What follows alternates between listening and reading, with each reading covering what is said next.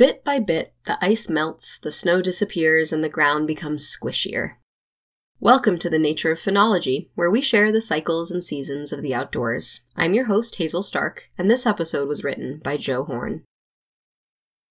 There are so many things that we feel are decidedly American or characteristically Maine, but do not have any roots in these places other than those that we imagine or create. Sure, blueberries, lobster, maple syrup, and balsam fir trees really do come from this place, but there are so many others that we hold near and dear to our traditions and hearts that it is easy to forget that they have not always been here. Nothing is more American than apple pie, right? Wrong. We have the semi arid slopes of Kazakhstan to thank for those tasty fruits. What about molasses cookies? How New England is that?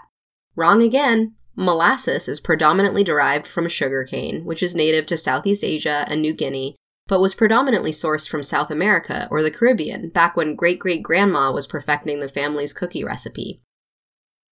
And this list of interlopers goes on. Maine coon cats, tulips, daffodils, pears, cultivated cherries, brown trout, potatoes, and for all you common ground fairgoers, those lovely aromatic crowns of sweet Annie. All from away, all here to stay, and all deeply ingrained in our cultural identity. But this time of year, few things say springtime in Maine like the splashes of colorful flowers that pop up overnight like fairy magic under trees, in lawns, next to old wells, and in cemeteries.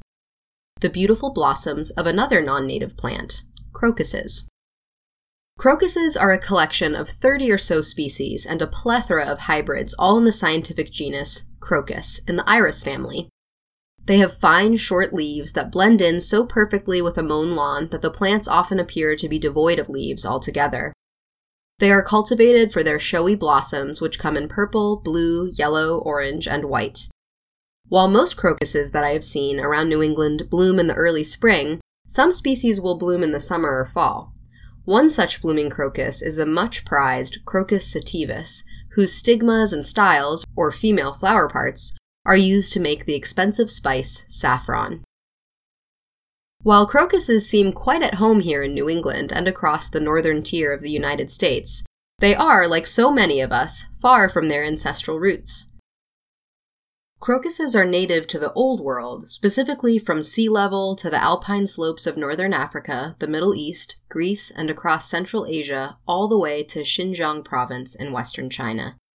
In fact, the very name crocus, starting with a C, is derived from the Greek crocus, starting with a K, which was borrowed from a word of Semitic origin, which in turn was derived from Sanskrit, the language of ancient India.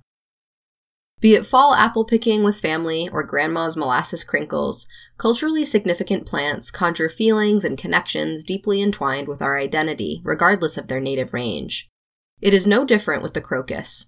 Just thinking about stumbling across the first crocuses of the season popping up in neighboring lawns and on roadsides makes me feel the humid, cool air rising out of melting snowbanks. I can hear the squish of mud underfoot, and I experience a jolt of excitement for slipping into my waders and casting that first dry fly to a rising trout. Crocuses are to spring as a juicy, ripe tomato is to summer, and a crisp, sun warmed apple is to fall. They are as significant in our phenology calendars as they are in our cultural calendars. So this weekend, you could connect with the past spring memories, present beauty, and future hopes by looking for your own local patches of crocuses.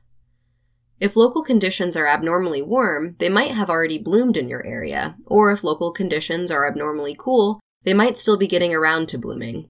Either way, these delicate little flowers are beautiful, lovely, and a sign of warmer, longer days.